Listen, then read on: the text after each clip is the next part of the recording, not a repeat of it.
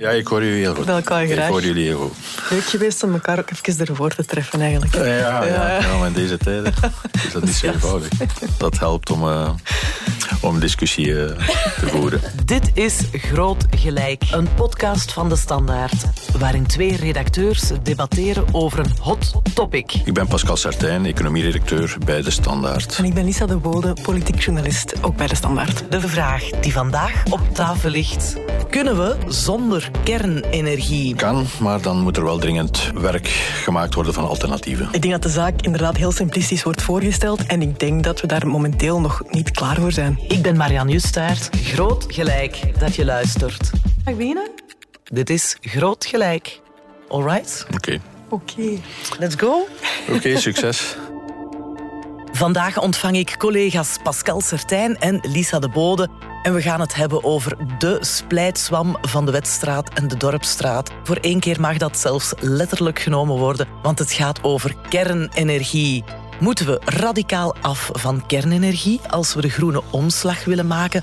Of vormt kernenergie net een deel van de oplossing in de strijd tegen klimaatverandering? hernieuwbare energie moet volop kansen We hebben geen tijd meer te verliezen om de omslag te maken naar een duurzame tegen energie. 2025 aanzienlijk. Wat moeten we doen als het licht uitgaat? Kerncentrales, kerncentrales heel erg verouderd zijn van een levensduur komen. en heel vaak uitleggen. Beter in een tijdelijke fuel, zoals gas, te investeren. Wij bevestigen als federale regering de kernuitstap en wij zullen Nee, wij willen echt wel doel 4 en trouwens 3 open houden. kerncentrales langer open houden, dat is toch een beetje contradictorisch. not afraid to energie stay here with the radiation? Het is gemakkelijker tot die eh, doelstellingen kan leiden. Ja, het debat over kernenergie is natuurlijk veel breder dan dat over de kernuitstap. Maar daar moeten we toch mee beginnen. Kernuitstap, pro memorie, is een politieke beslissing die bepaalt dat in 2025 alle zeven kerncentrales van België gesloten moeten zijn. En nu de uitstap dichterbij komt, lijkt het verzet ertegen te groeien of klinkt het misschien luider? En wat blijkt nu als klap op de vuurpijl heeft Nederland ineens beslist om twee nieuwe kerncentrales te bouwen, helemaal de andere kant op. Argument dat dan wordt aangehaald is vooral de bevoorrading. Hè? Gaat het licht wel blijven branden als we die kerncentrales allemaal sluiten? Pascal Sertijn, verlos ons uit ons lijden. Ja, ik weet niet of ik dat kan doen, maar het is wel de bedoeling natuurlijk dat dat licht blijft branden eh, na 2025. En er zijn ook heel wat studies al aan gewijd om te zien hoe dat, dat kan. En die studies komen allemaal tot hetzelfde besluit. Het kan, maar dan moet er heel wat werk van worden gemaakt. Het is een combinatie van meer importeren, bijkomende groene stroom, dus eh, groene stroomproductie versnellen, die investeringen daarin versnellen stroompieken afvlakken eh, door het, de vraag en het aanbod naar die tijd veel beter op elkaar af te stemmen. En natuurlijk ook, er is al heel veel sprake over geweest, gascentrales bouwen. Alle studies zijn eenduidig, of toch min of meer eenduidig over de conclusie, maar niet zo eenduidig over hoe dat, dat Ja, dan moet, moet, gebeuren. opgevangen worden. Ja. Want die gascentrale, ik woon nu zelf in Vilvoorde, vlakbij de gascentrale. Maar eh, voor zover ik weet is die nog altijd niet vergund, hè, toch? Nee, nee, wel ja, Soehaldemir heeft een, eh, of een beslissing genomen dat, het, eh, ja, dat ze niet mag komen. Maar we kijken nu uit naar Electrabel of dat zij nu opnieuw een aanvraag gaan indienen. Ja. Ja. dat is, ja, dat is Maar- koffie te kijken op dit moment of dat er effectief in zal kunnen komen. Maar er is een plan om eh, de sluiting op te vangen. Ja, de federale regering heeft een eh, beslissing genomen om dat te, te faciliteren door eh, daar subsidies voor uit te trekken. Dus voilà, en energieleveranciers of producenten zoals Electrabel eh, hebben daarop ingespeeld door voorstellen te doen, onder meer de gascentrale van Vilvoorde.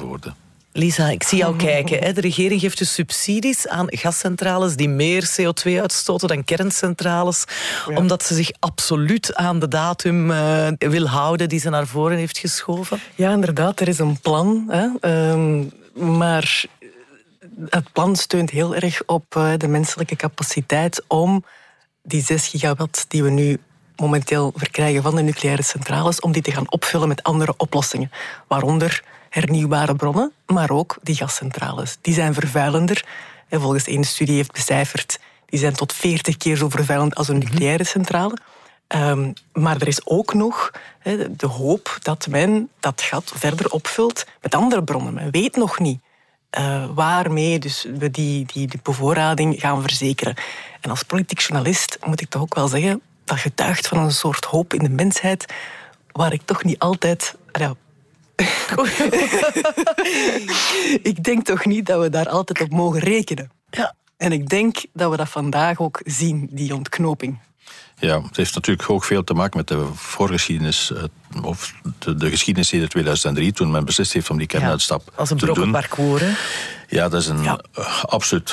Dat is geen brokkenparcours, dat is een, uh, rampparcours geworden. waarbij dat men eigenlijk er nooit echt in geslaagd is om naar alternatieven te gaan. En als er dan alternatieven waren, dan, uh, of die werden voorgesteld, ja, dan was er wel een of de andere die dat dan uh, probeerde te dwarsbomen. Waardoor dat we vandaag, drie jaar voor de kernuitstap, staan voor de vaststelling, ja, we zitten met een wettelijke beslissing van een kernuitstap.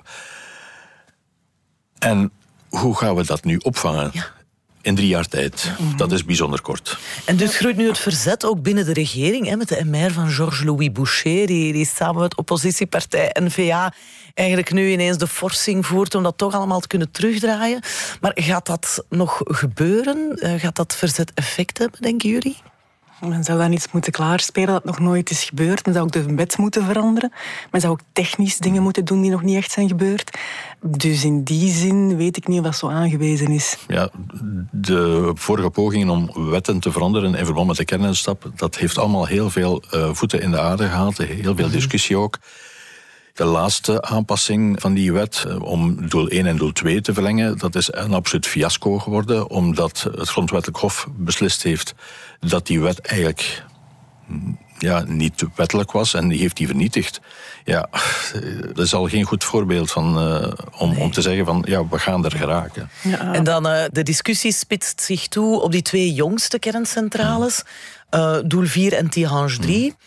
Um, nu, als ik jouw artikels goed gelezen heb, Pascal, dan heeft het ook allemaal niet zoveel zin. Want zelfs als we die kernuitstap nu zouden terugdraaien of we houden die dan langer open, dan nog kunnen die niet voor de eeuwigheid mee. Want ook, dat zijn eigenlijk twee best oude kerncentrales. Ja, er is heel veel discussie over. Uh, stel dat we de kerncentrales verlengen. Er zijn studies, onder meer van ERIA, die zeggen... ja, sorry, maar zelfs als we twee kerncentrales verlengen... hebben we toch nog extra capaciteit nodig, gascentrales. Er zijn andere studies die zeggen, ja, dat is eigenlijk niet nodig, we gaan er wel geraken.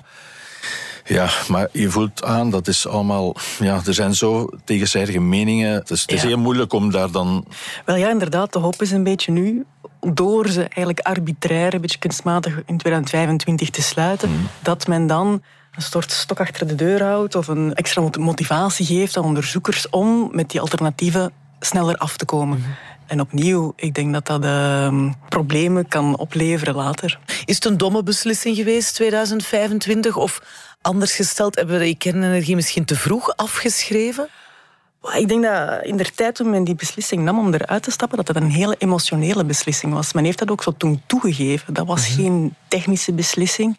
Past uh, wel in een trend. Hè? Er zijn alleen Duitsland en zo. Er zijn nog landen die uh, destijds hebben gezegd van we gaan toch stilaan afstappen van Ja, ze zijn pas laat, laat eigenlijk daarop gesprongen. Denk, Initieel was het meer een emotionele beslissing om te zeggen van goed, we gaan groener zijn, we gaan beter zijn, we gaan een beetje komaf maken met dat, met dat erg industriële verleden. Um, maar, en dan heeft men zo'n beetje eigenlijk die, die technologie wat gedemoniseerd. Maar op zich, om kernenergie in de mix te houden wat langer, hmm. dat hoeft daarom geen groot percentage te zijn, maar, uh, maar 5 of 10 procent om zo'n bevoorradingszekerheid bij te houden, lijkt aangewezen. Of alleszins niet iets hmm. dat men zomaar van, de, van tafel kan schuiven. Ja. In het algemeen kijk ik niet per se positief naar kernenergie. Ik ben eigenlijk niet voor kernenergie. Als ik kleur moet bekennen, dan ben ik pro kernenergie. Ik ben dus eerder tegen kernenergie. Ik denk dat niemand een nieuwe Fukushima of Chernobyl wil meemaken. Maar ik ben er mij wel van bewust dat er op dit moment geen alternatief bestaat die de energie die dan nodig is in België en de wereld kan voorzien. Kerncentrales zijn eigenlijk een beetje potentiële atoombommen eigenlijk. Het afval dat dat produceert, dat duizenden jaren achterblijft. Bovendien, als er in zo'n centrale niets gebeurt, die staan hier uh, tussen de bevolking eigenlijk. Dat zijn dus geweldige grote rampen. Hè? Het alternatief is natuurlijk inderdaad zonne- en windenergie, maar blijkbaar op een of andere manier komt men blijkbaar er nog altijd niet toe om in uh, de energievoorraad te voorzien. Ik denk dat we dat ons dan beter moeten focussen op manieren om dat radioactief afval te recycleren en om dat risico op een kernramp nog meer te verkleinen. Oké, okay, eerst en vooral, ik weet er niet genoeg van. De technologie die daar rond is aan het uh, evolueren, denk ik. Waarbij dat je niet meer uranium als brandstof gaat gebruiken, maar dan andere uh, elementen. Waardoor dat, dat veel minder uh, vervuilend is, waardoor dat, dat veel minder lang moet doen voordat dat niet meer um, Dus als ik dat hoor, denk ik oké, geen CO2-uitstoot of veel minder vind ik een goed ding. Ik weet niet genoeg. Allee, ik weet natuurlijk, wat we allemaal weten, is dat er vaak gezegd wordt dat kernenergie slecht is. Anderzijds ben ik natuurlijk voor meer windmolens, meer groene energie waar uh, mogelijk. Maar ik heb ook het gevoel dat er soms zoveel informatie is, misschien zelfs misinformatie, waardoor ik nu eigenlijk uh, niet zou durven zeggen, ja, dat is heel slecht en dat moet nu afgeschaft worden. Ik weet dat niet. Ja, als je dit hoort, dan lijkt het wel of er toch iets aan het verschuiven is in die publieke opinie. Ik ben zelf van de Greenpeace-generatie. Ik herinner mij hoe wij allemaal rondliepen met Greenpeace-t-shirts, onder meer tegen kernenergie. Vandaag hoor je toch ook veel stemmen, of luidere stemmen, voor kernenergie. En dan heb ik het niet zozeer over de kernuitstap van daarnet, maar wel kernenergie as such. Is daar inderdaad een draagvlak voor, Pascal? Als ik moet ik zeggen, de stem des volks hoor, je ziet eigenlijk dat draagvlak is, uh, ja, dat schommelt heel sterk. Bijvoorbeeld na de kernramp in Tsjernobyl, Fukushima. Ja, je voelt dat zijn zo momenten dat die aversie ten opzichte van meer of kernenergie verder zetten, wordt die weer groter. Nagelang dat dat weer verder in het verleden ligt, neemt dat draagvlak weer toe. Maar ja, het is altijd interessant om nu. Je wenst het natuurlijk niet, maar stel dat er weer zoiets gebeurt. Hoe gaat dan dat draagvlak weer gaan schommelen? Ah, ik hoor u zeggen, eigenlijk hebben we nog eens een goede kernramp nodig ergens. Ja, ik, ik, ik, uh, ik heb eventjes nagedacht om het uh, zo te formuleren, maar dat, ja, dat draagvlak is, is heel sterk afhankelijk van wat er met die kerncentrales in de wereld gebeurt. Onze kerncentrales zijn minstens 35 jaar oud en stilaan versleten, waardoor de betrouwbaarheid afneemt. Een van de beste voorbeelden is energie-expert Ronnie Belmans, professor aan de KU Leuven um, en ook medestichter van het onderzoeksplatform Energyville. Hij was vroeger uitgesproken pro-kernenergie. I just cannot imagine why it's so important to have PV panels on the roof in Belgium where they all only are cleaned by rain. But that's not a question. Maar na de kernramp in Fukushima keerde zijn discours. We kunnen in ons land perfect zonder kerncentrales. En die ommezwaai, dat was eh, best een bepalend moment in het energiedebat. Want die Belmans, eh, daar wordt wel naar geluisterd. Wel, ja, hij was inderdaad een gigantische voorstander van kernenergie. Dat is juist. Maar hij is op een bepaald moment gaan, van idee gaan veranderen. Ik denk dat het begonnen is met Fukushima, die kernramp daar. In 2011. Hij is daar toen naartoe geweest naar Japan en gekeken hoe dat de Japanners dat probeerden op te lossen. En daaruit concludeerde hij dat het wel mogelijk was om die kerncentrales, want Japan heeft na Fukushima zo goed als heel zijn kernpark stilgelegd. Japan uh, is heel sterk afhankelijk van kernenergie en voor de rest van gas, van gascentrales, maar dat gas moet geïmporteerd worden. Hij stelde toen daar vast dat die Japanners hun gedrag, hun verbruiksgedrag, sterk zijn gaan aanpassen. En dat vond hij wel opmerkelijk. Ook in de jaren daarna is er in België zijn er in België bijzonder veel problemen geweest met de kerncentrales. De fameuze scheurtjes. Scheurtjes, ja. Ik durf het woord bijna niet uitspreken, want uh, als ik dat in de mond neem, dan zijn er meteen heel wat mensen die zeggen: ja, dat, dat, dat mag je niet zeggen, dat mag je zo niet zeggen, want het zijn waterstofvlokjes, uh, inclusies. Dus dat wordt dan op die manier. Oké, okay, laten we het hier maar op scheurtjes ja, voilà, houden. Scheurtjes. De laatste jaren waren er vaak problemen. Denk maar aan de scheurtjes in de reactor. Er is natuurlijk, en dat is natuurlijk ook een, een heel frappante geschiedenis. De sabotage van Doel Ja, 4. ja, ja, die herinner in ik me nog. 2015, 2016 is gebeurd. We zijn nu 2021 en het is nog altijd niet opgehelderd. En het gerecht heeft besloten om het er daar, maar- daar maar bij te laten. Ja, dat zijn natuurlijk van die gebeurtenissen die het vertrouwen eh, in kernenergie geen goed doen. En zo iemand zoals Ronnie Belmans is om een aantal van die redenen van mening veranderd. Ja. Van een eh, heel eh, groot voorstander van kernenergie naar iemand die nu de kerncentrales in België afdoet als oude knarren. Lisa zit op hete kolen. Ja. Je hebt nog Dank les van Ronnie Belman, Dat, maar dat, wel... dat, dat is ook inderdaad, ja, ja. Ehm, ik, eh, ik ging zeggen, ja, natuurlijk, dat kan zo zijn, of dat is zo, Pascal, maar dat zijn natuurlijk ook oudere reactoren. Maar inderdaad, ik heb, eh, ik heb les gehad van, van Ronnie Belmans. Ik heb ook de voorbije jaren soms met verbazing gekeken naar hoe hij van gedachten is veranderd, omdat ik me herinner dat hij met verven inderdaad het pro-nucleaire, de argumenten daarvan verdedigde. Dus ik heb hem opgebeld en ik heb hem zelf gevraagd van hoe komt dat? Ik herinner mij nog, u zei dat nucleaire energie heel erg constant was, inderdaad. En volgens hem is het dus zo dat Fukushima voor hem inderdaad ook emotioneel iets veranderd heeft. En zich toen harder de vraag is beginnen stellen van ja, zijn er geen alternatieven? Maar dan stel ik me de vraag, ja, in België wonen we natuurlijk niet op zo'n breuklijn. En, Laten en- wij ons en- te veel leiden? Of laat, ja, eh, het debat drijft misschien te veel op emotionele argumenten. Is het dat wat ik jou hoor zeggen? Bon, dat is natuurlijk een, een beetje een bouwde stelling soms, maar ik denk dat dat af en toe het geval is. Ja, zeker wel. Of alleszins een vertrouwen in de toekomst of een vertrouwen in, in, in, in technologie dat we misschien niet altijd mogen hebben. Want laten wij eens eh, de rationele argumenten erbij halen. Maar een van de argumenten pro-kernenergie is dan die bevoorrading. Ja, kunnen we wel zonder kernenergie? Een van de vaststellingen van, in verband met kernenergie is... Ja, we gaan naar een wereld, een CO2-vrije wereld. Dat ja, in het kader van de klimaatopwarming. Tegen 2050. Tegen hè? 2050. En dat wil sowieso zeggen dat we alle fossiele elektriciteitsproductie moeten ja, eh, uitschakelen. En dat gaat automatisch betekenen dat er veel meer hernieuwbare energie moet komen. Hernieuwbare energie is, een, is fluctuerend. Eh, Als er veel, veel zon is, eh, veel wind, dan hebben we heel veel groene stroom.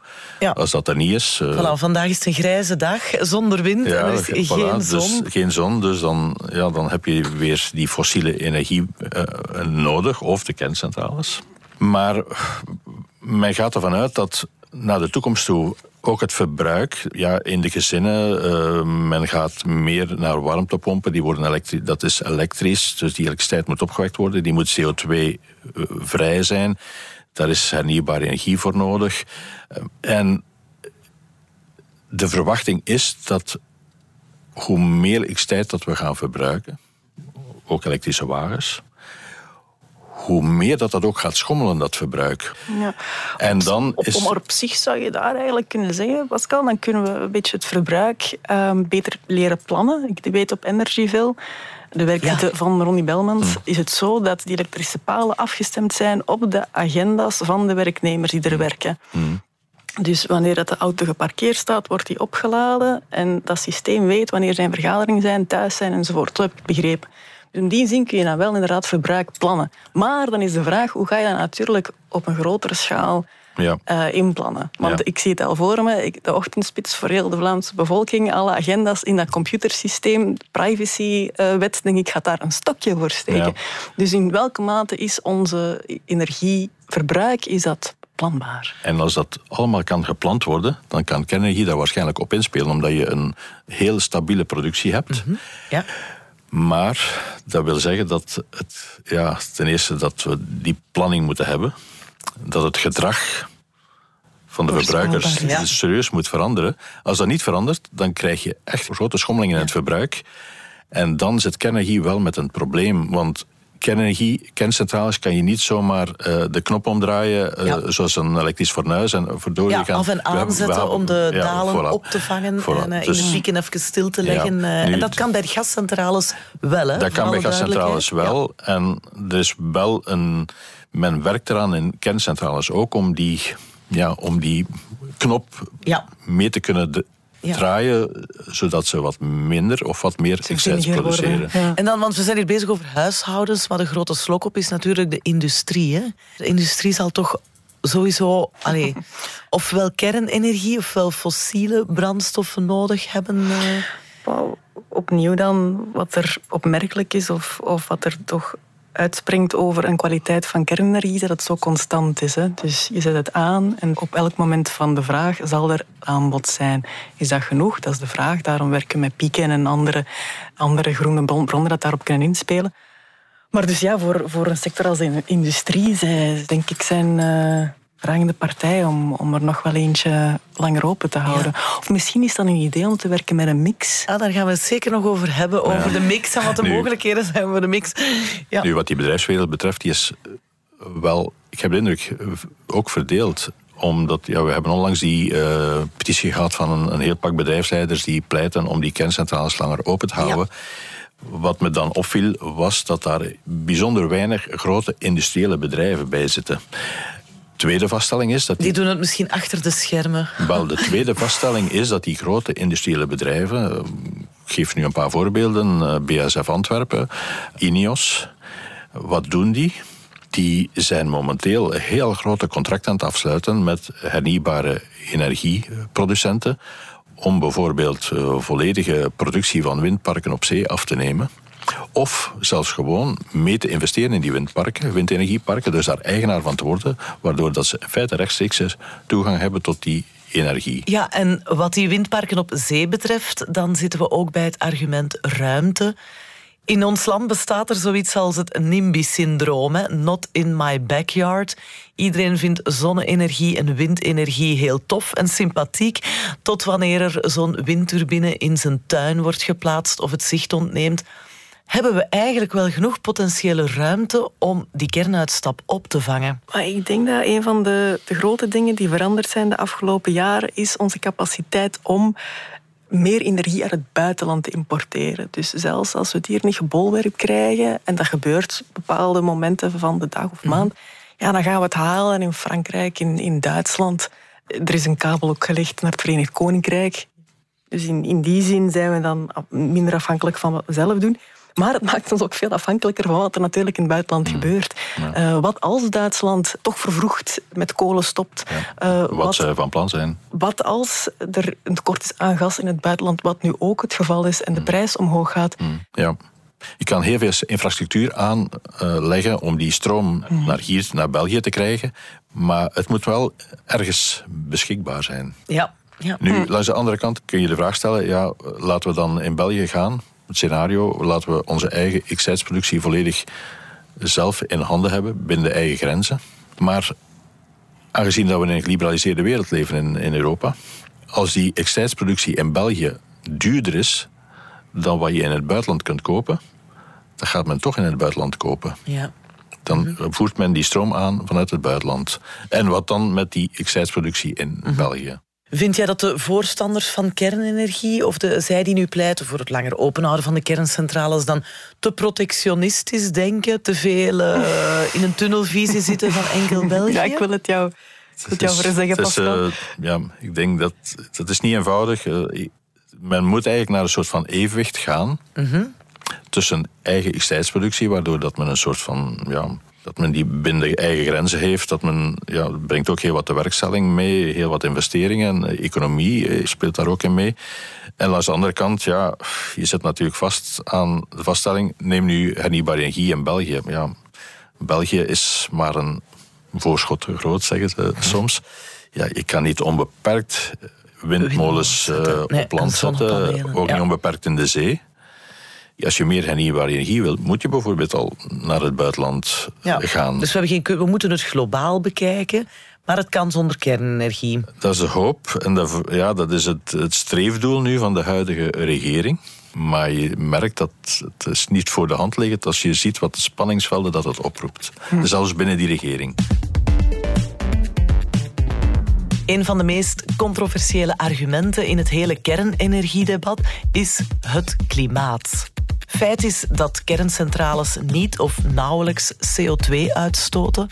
En dat doet klimaatwetenschappers stilaan meer en meer zeggen... Dat we niet onder kernenergie onderuit kunnen. Dat kernenergie geen probleem, maar een oplossing is in de strijd tegen de opwarming van de aarde. Als we het doel willen bereiken dat we moeten bereiken binnen de tijd die we nog hebben... En een van de eerste die dat hier luidop begon te zeggen was uh, professor Valérie Trouet, een Vlaamse bio-ingenieur, dendrochronologe in de Verenigde Staten. Zij schreef een boek Wat bomen ons vertellen. En vanuit haar klimaatexpertise redeneert zij eigenlijk van we moeten toch kernenergie blijven inzetten.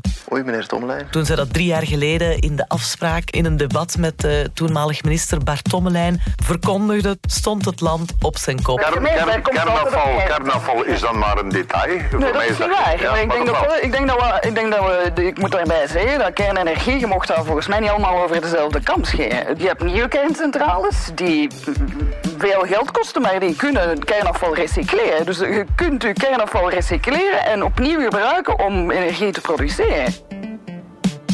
We zijn ondertussen zes jaar na het klimaatakkoord van Parijs. We pas het akkoord van Glasgow achter de rug. Het is duidelijk dat we wereldwijd veel te weinig aan het doen zijn om onze broeikasgasuitstoot naar beneden te halen. Want daar gaat het uiteindelijk over hoe Elvis het zou zeggen, a little less conversation, a little more action, is, is echt nodig. En daardoor zijn we nu in het soort van conundrum, noemen ze dat uh, in het Engels in een mooi woord, terechtgekomen waar we nu staan. Op dit moment kunnen we het ons niet veroorloven. Moeten we ten alle kosten onze broeikasgas uh, uitstoot naar beneden halen. En een van die kosten is, naar mijn uh, inziens, uh, kernenergie. Het verbaast mij een beetje dat ik destijds in 2018 in België daar zo'n opstootje teweeg heb gebracht. Want hier in de Verenigde Staten bijvoorbeeld is dat eigenlijk geen discussiepunt. iedereen is het erover eens dat kernenergie een van de oplossingen is om ja, tenminste CO2-schone energie te leveren. Natuurlijk, ja, in de VS, hè, we hebben hier veel land. Mensen wonen ver uit elkaar. Kernenergie is niet zonder uh, risico's, dat is zeker zo. Maar hoe ik het zie is dat klimaatopwarming, uh, de klimaatcrisis is een zekerheid, dat is geen risico. Als wij CO2 blijven uitstoten, de manier waarop we het aan het uitstoten zijn, is het zeker dat het echt serieus verkeerd gaat. Kernenergie is een risico. Uh, het kan heel verkeerd gaan en dan zijn de, de gevolgen dramatisch, zoals we gezien hebben in Chernobyl en Fukushima. Het is een risico. De kans dat dat gebeurt is veel kleiner dan als we CO2 blijven uitstoten. Dat is geen risico, dat is een zekerheid. Dat het dan enorm, enorm verkeerd gaat lopen. Ja, we hebben in België ook zo'n een, gereputeerde klimaatwetenschapper, meneer Van Lieperselen, die zegt eigenlijk hetzelfde, maar die heeft altijd twee boodschappen. Die zegt ja, mevrouw Trouet heeft gelijk.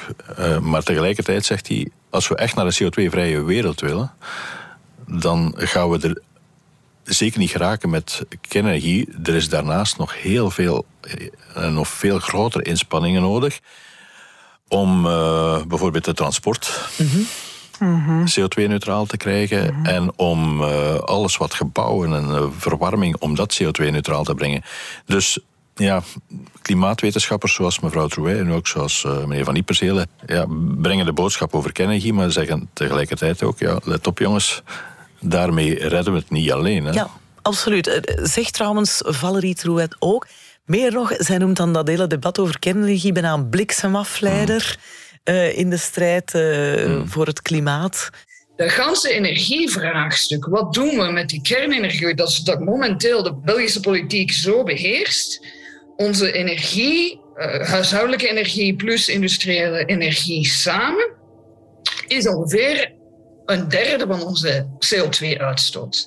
Dus, dus gans, die, gans die discussie over die energie die alles, alles dat gaat maar over een derde van onze uitstoot. En tegelijkertijd laten we die andere 70% gebeurt daar, wordt er daar niks over gezegd, gebeurt er, er eigenlijk niks over, terwijl dat in België veel laaghangender fruit is. Pak uw transportsector aan. Je, je krijgt schonere lucht erbij voor niks. Je, je, je zwengelt uw, economie aan voor niks. Dat kost allemaal niet gigantisch veel, gelijk de energiesector. Heb het daar eens over, raak daar eens over een akkoord in plaats van die energiesector om wel ja, dat, dat gans de discussie in en er bestaat geen elegante oplossing voor. We hebben onszelf daar... We hebben te lang gewacht. We hadden daar 30 jaar geleden hadden we daar iets schoon kunnen doen. 20 jaar geleden hadden we iets schoon kunnen doen. En nu, sorry, it's gonna be messy.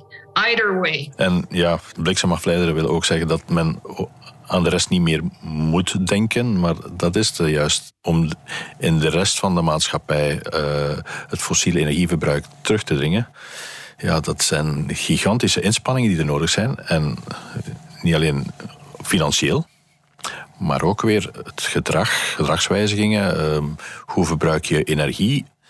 Dat roept meteen controverses spanningen op. En uh, ja, nou, dat is nog maar een, dat is nog maar een klein deeltje van het maar verhaal. Maar feit is, want het is misschien ook makkelijk om zo te zeggen, feit is dat de productie van kernenergie zo goed als CO2-neutraal is, dan mogen we toch spreken van een duurzame energiebron. Inderdaad, het is een bron. Eh, de rookpluim die je ziet in de verte daarbij doel is geen CO2 of bevat geen CO2, maar is, is waterdamp. Dus inderdaad, het is een... Um...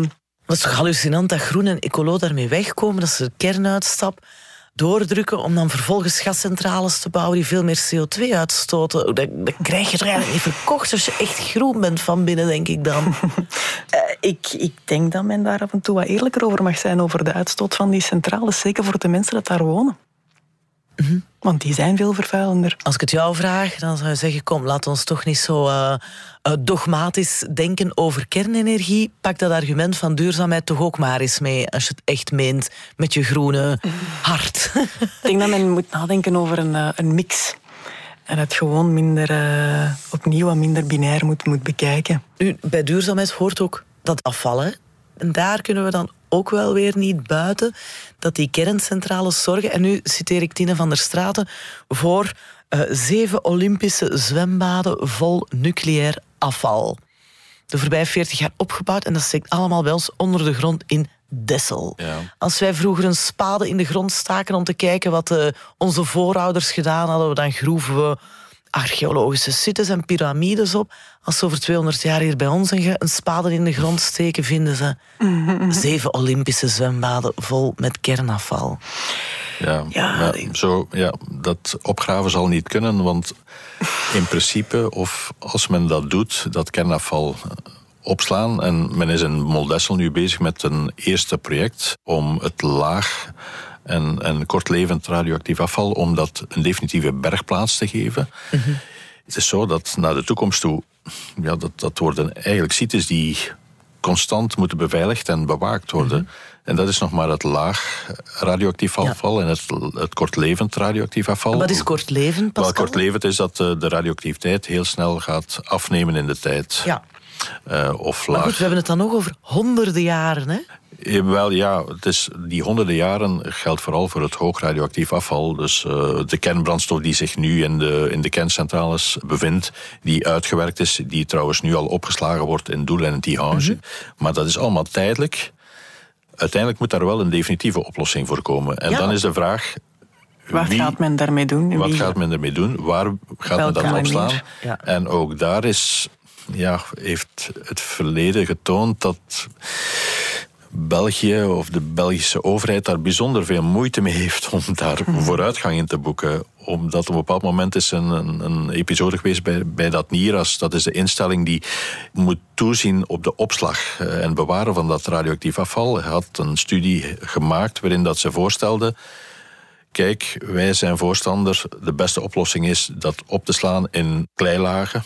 Het feit dat men kleilagen naar voren schoof als de meest interessante opslagpiste. Ja, dat was al voldoende om heel dat project te kelderen. Maar ja. misschien daarover nog eventjes, alleen nog over, het- over, het, eh, nog over het afval. Ja, het beeld in de jaren tachtig en daarna ook eh, maakte Greenpeace campagne met de vaten, kernafval, die men dan in de zee gooide. En dan uh, ging men daar met een bootje langs varen om aan te tonen. Ik denk dat er sindsdien ook wel veel veranderd is. Een andere of, of betere opslagmanieren zijn gevonden om, om met dat afval om te gaan. Mm. Containers die al dan niet lekken, mhm. dat is zo. Maar blijft nog de vraag van in welke mate weegt het probleem van het afval op tegen het hele grote voordeel dat die reactoren geen CO2 uitstoten? Ja, er zijn twee argumenten die je daar kan tegen inbrengen. Ten eerste, dat kernafval moet ooit opgeborgen worden. Als je vaststelt welke moeite dat het gekost heeft om een plaats te vinden voor dat laag radioactief en kortlevend radioactief afval, dat heeft jaren gekost, want je zit daar ook met het zoals met alles, met het not in my backyard syndroom. Hè. Dus, uh, ja, dat kan ik wel geloven. Maar dan kun je het exporteren. Hè, dan, ja, dus, dan kun je het exporteren naar het buitenland. En, ja, voor zover dat ik lees, uh, is er niet veel uitzicht op grensoverschrijdende projecten om kernafval op te bergen. Kortom, er is vandaag geen, of nog geen, oplossing voor al dat kernafval. Dat is zo, er is denk ik geen permanente oplossing. Ja, daar wordt het veel over gestudeerd en veel rapporten gemaakt, dikke rapporten. En, en er is veel discussie over. Als er dan eens een advies komt, bijvoorbeeld van IRAS, maar ja, voor de rest. Het enige wat er is in België is dat men een definitieve oplossing heeft voor dat laag radioactief afval mhm. in Moldessel. Dat zal boven ons, maar boven ons, het is eigenlijk half onder de grond, maar het zal wel een soort van mm tumulusachtige structuur worden. Mhm. Maar die werken moeten ook nog beginnen. Hè? Ah, ja, ja. Dus misschien eventjes belangrijk om toch even aan te stippen kort dat men in Mol ook niet stil zit die nieuwere reactoren zouden minder afval opleveren. Mhm. Toch ook niet onbelangrijk in dit debat. Ja. Nu, wat dat kernafval betreft, want het blijft altijd kernafval. De vaststelling is ook, ja, iemand moet die kerncentrales gaan bouwen. Ja, wat stel je vast? De elektriciteitsproducenten, elektriciteitsbedrijven, ze vragen heel wat garanties, vooral dat ze het licht op groen willen zetten voor die kerncentrales.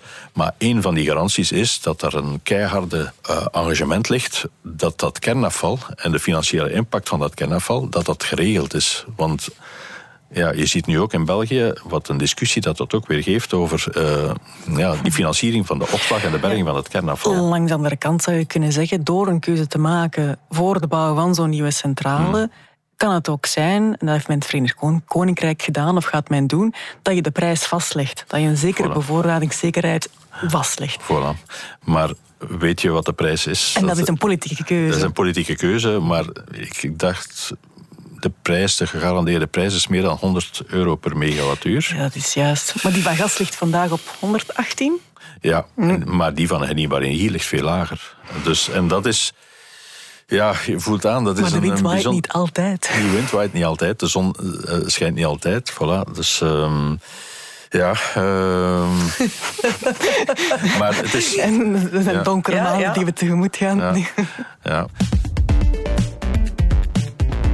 toch nog even rond veiligheid ook nadenken. Want sommigen zeggen, en de Nederlandse presentator Arjen Lubach heeft zich bij die klik aangesloten. En we kennen hem van in de slimste mens ter wereld. Kernenergie. Maar hij is nu ook een van de grote lobbyisten pro-kernenergie. Kernenergie? Nee, straling, Arjen. Chernobyl. Maar ik laat mij niet door jullie in de taboesfeer trekken. En zegt dan eigenlijk mogen die uitzonderlijke kernrampen à la Chernobyl en Fukushima niet in de strijd geworpen worden als argument. Want weet je wat? de Sendai-beving voor de kust van Japan in 2011 veroorzaakte een tsunami van 14 meter hoog en kostte het leven aan 19.000 mensen. Maar wat hebben wij ervan onthouden? Daar zijn nauwelijks dodelijke slachtoffers. Eén. Eén. Een man die de straling moest meten na de ramp bij Fukushima heeft longkanker gekregen. Er is kans dat dat door die straling kwam. Ja, wat vinden jullie van, uh, van zijn stelling? Wel, ik denk dodelijke slachtoffers ja, is, is zeker een van de parameters, als ik het zo mag omschrijven, om dat in te schatten.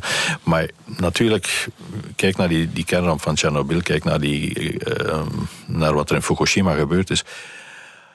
De impact op de maatschappij van zo'n voorvallen, die is toch gigantisch. Hè? Omdat men inderdaad met een kernramp zit. En men weet niet goed, die radioactiviteit, wat gaat dat ja, wat gaat dat teweeg brengen? En ja. er zijn zoveel voorzorgsmaatregelen die worden genomen, of veiligheidsmaatregelen, dat die ervoor zorgen dat die maatschappij ja, enorm zwaar onder druk wordt gezet. Dat er enorme grote veranderingen gebeuren. Dat mensen moeten eh, verplaatst worden, grote bevolkingsaantallen moeten verplaatst worden, zoals in Tsjernobyl bijvoorbeeld. Die stad Pripat, denk ik dat ze noemt, ja, dat is, dat is toch onvoorstelbaar. En, 35 jaar later is het daar nog, uh, nog altijd een heel groot onbewoonbaar gebied. Ja, ja en, en, en zo'n, die, die gevolgen daarvan die zijn ook ver buiten dat stadje natuurlijk gevoeld geweest. Ik weet nog dat ik, uh, dat ik opgroeide en mijn moeder mij vertelde dat ze mij enkele maanden toen die zomer heeft binnengehouden. Mm. Um, gewoon uit, uit vrees voor wat, uh, wat de straling wel eens hier zou kunnen doen. Ja, ja. ja. En, uh... ja ik ben eigenlijk al op een uh, leeftijd gekomen dat ik dat nog meegemaakt heb. Je hoorde dan in het nieuws dat er radioactiviteit was vastgesteld in Scandinavië. Men wist niet van waar dat het kwam. Mm -hmm. Ja, de onzekerheid die dat creëert, ja. dat was dan ja, op duizenden kilometers van Tsjernobyl. Mm -hmm. uh, dat, ja, dus die kernrampen andere... moeten wel meegenomen worden in het debat. Of langs de andere kant zou je kunnen zeggen. Mm -hmm. Moet men dan het kind met het badwater weggooien? Ik citeer dan opnieuw Ronnie Belmans. Die Russische reactor was oude brol. Ja, maar dat zegt hij nu van de Belgische ook. we gaan uh, stilaan afronden. Ik hoorde jou zeggen, we moeten gaan naar een combinatie. Hoe zien jullie de toekomst? Op welke energiebronnen moeten we rekenen? ja. Gegeven, denk ik, alle gevaren of nadelen die we hebben opgesomd, niet in het minste de geopolitieke, dat het misschien toch aangewezen kan zijn om te rekenen op inderdaad een combinatie. Altijd sterker dan, dan al je eieren in één man te leggen. Ja. En kernenergie moet daar voor jou deel van uitmaken? Als je ziet dat we in, uh, ik denk dat in China, heeft niet het land met de sterkste milieureputatie, maar heeft men nagedacht over uh, de bevoorrading in de toekomst. En daar gaat men toch ook voor een 5 à 10 procent, dacht ik, van kernenergie in de toekomst om het te behouden. Ja, in Nederland ook. Hè? En in Nederland bij ook. Huis, ja. Ja, in heel Europa trouwens. Hè. Dus ja, er is een hele discussie aan de gang, onder leiding van Frankrijk, maar nog een heleboel andere EU-lidstaten hmm. willen dat. Dus um, we moeten naar China kijken om, om, die, om te zien uh, dat... Dat die nucleaire revival, maar jij zegt we kunnen zonder. We moeten veel meer focussen op hernieuwbare energie. Ja, het is een, uh, het is een bijzonder complex, uh, complex verhaal. kerncentrales gaan bouwen, het kost bijzonder veel geld. Maar tegelijkertijd ook op de Noordzee. Ja, er zijn er nu plannen om heel de Noordzee vol te zetten met windenergieparken. Maar de investeringen die daarvoor nodig zijn, zijn ook gigantisch. Ga naar een CO2-vrije maatschappij. En het kost bijzonder veel geld. En, en kan het ook niet zo zijn dat men de keuze weet je, foutief voorstelt tussen gezondheid of, of, of kostprijs? Ik denk dat men voor de twee moet kunnen gaan. En kernenergie kan daarbij misschien, misschien kan daarbij een, uh, een, uh, een tool zijn. Ja. Kan daarbij ons helpen. Ja, maar ik, nog, ik, ik maak deel uit van de economieredactie. En uiteindelijk zal iemand het geld op tafel moeten leggen. En ja, dat zijn natuurlijk politieke ja, beleidskeuzes. Hè. Uh, stoppen we geld in kerncentrales, stoppen we geld in hernieuwbare energie. Maar opnieuw, die keuze tussen de gezondheid of de kostprijs, die zou ons niet zo moeten voorgesteld worden. Ik denk dat er manieren zijn om middenwegen te vinden. En ja. die liggen momenteel niet op tafel. Of men heeft alleszins het heel lang ontweken om, om het daarover te hebben ten gronde. En dat komt omdat de zaak zo gepolariseerd is. Juist. Ja. Absoluut, ja. We zijn er nog niet uit. Het zal ook niet aan ons zijn om eruit te geraken. Uh, het wordt een politieke keuze met of zonder kernenergie in de toekomst. Vooralsnog ligt die uitstap op tafel. Uh, dat is toch het laatste nieuws voor zover ik begrijp. Ja. Lisa en Pascal, heel hartelijk bedankt voor het super interessante debat. Dat is heel graag gedaan. Oké, okay, graag gedaan.